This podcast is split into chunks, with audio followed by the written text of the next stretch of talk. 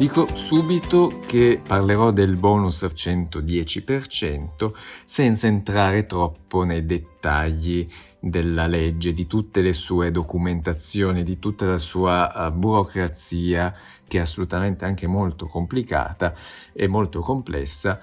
Lascio a voi, insomma, il fatto che se siete interessati di informarvi con dei tecnici che sappiano che effettuino questo lavoro come architetti, geometri, ingegneri o direttamente con le imprese che eseguono i lavori per avere tutti i dettagli, perché è una, un bonus che comunque è abbastanza complesso avere tutte le carte in regole per poterci accedere. Basta sapere che è un'agevolazione per migliorare di due classi energetiche quindi cosa vuol dire? Che dovreste fare dei lavori, se siete interessati, dovreste, dovreste fare dei lavori che migliorano da un punto di vista delle prestazioni energetiche e, e, quindi bisogna fare un calcolo energetico della vostra abitazione prima di eseguire i lavori, per cui poi dovreste fare dei lavori di efficientamento che soddisfino due classi superiori, migliori a lavori conclusi. E inoltre l'anno scorso c'erano meno limitazioni, adesso ci sono ancora più, qualche limitazione in più e quindi eh, da tutti gli edifici adesso si possono fare, pre, diciamo, sintetizzando, solo i condomini.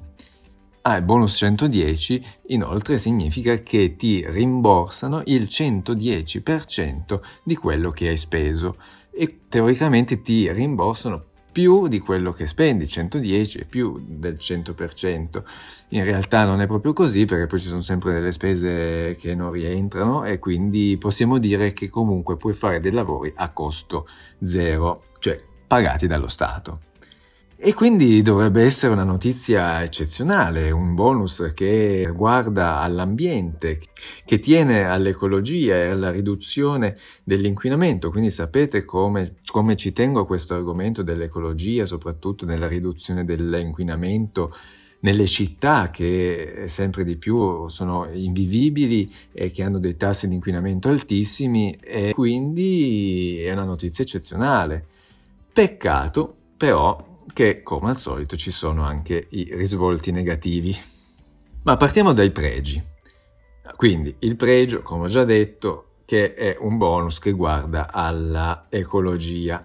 e quindi ci sono tanti, ma tanti, ma tanti edifici, soprattutto quel, quell'edilizia degli anni 60, quel boom economico che c'è stato, per cui eh, soprattutto nelle periferie delle città si è costruito abbastanza uh, malamente e poi comunque sia le tecnologie degli anni passati non si guardava assolutamente all'ecologia e quindi sono degli edifici che consumano molto ed è un'ottima cosa avere dei rinnovamenti sia da un punto di vista ecologico delle prestazioni ma spero anche che ci sia un miglioramento da un punto di vista anche estetico per riqualificare soprattutto le periferie. E poi soprattutto è una mossa per muovere l'economia, beh, tutto il mercato dell'edilizia, di fatti adesso come, come periodo è un periodo eccezionale, adesso non, non, so bene in particolare per gli architetti, ma sicuramente le imprese eh, lavorano in maniera incredibile e questo significa anche un alzamento dei prezzi e anche una difficoltà di fare i lavori. E quindi, ok, partiamo anche dei difetti, che purtroppo ce ne sono anche, anche fin troppi. Allora, parto dal discorso che, come stavo dicendo, più la richiesta aumenta, ed è aumentata tantissimo, più anche i prezzi aumentano. Poi il cittadino, adesso che riesce ad ottenere un'impresa che gli faccia i lavori, gliene frega niente, intanto poi paga lo Stato, quindi anche se fossero prezzi altissimi o anche il doppio di rispetto magari qualche anno fa, a loro non gli interessa niente, intanto paga lo Stato. Peccato che lo Stato sono, sono soldi dei cittadini e quindi poi in qualche maniera ricade sempre eh, sulle stesse persone o comunque ripartito in tutte le altre persone che magari fra qualche anno interrompono i bonus, non possono più fare i lavori ma pagano le tasse e probabilmente di più per pagare tutte queste agevolazioni. Però vabbè, lasciamo perdere, insomma. voglio essere troppo polemico, però un altro difetto, secondo me enorme, è che il 110% che ti restituiscono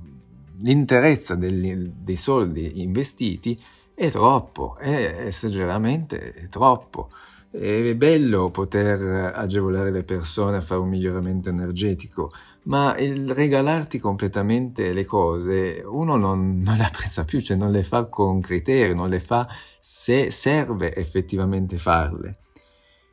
Io ho visto edifici che effettivamente non avevano tutto questo bisogno di essere rinnovati, ma che intanto costa niente e lo fanno.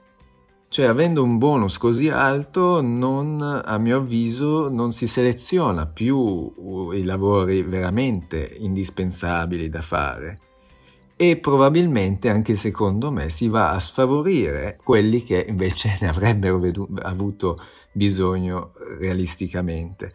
Cioè, provo a fare una statistica. Quanti cantieri vedete nelle vostre città, insomma, che sono nel centro o nelle periferie. Cioè ne faccio anche una questione culturale, economica, anzi forse più economica. Chi ha le conoscenze, le capacità di muoversi velocemente per approfittare della situazione? Secondo voi è un palazzo signorile nel centro o un condominio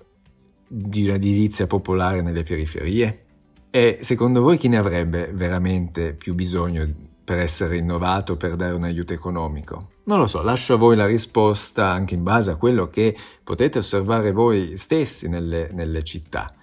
Spero veramente di avere torto.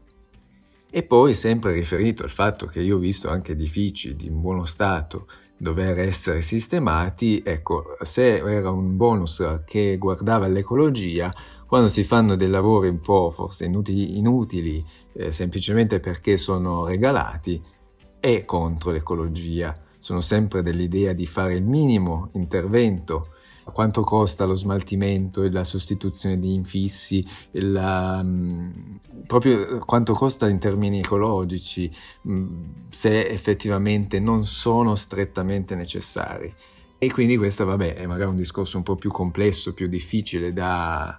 da far notare, ma sono sempre dell'idea se non è effettivamente necessario è uno spreco ed è anche uno spreco termini ecologici. Inoltre un altro difetto secondo me molto importante è che quanti edifici pubblici, scuole, università, ospedali, soprattutto il momento,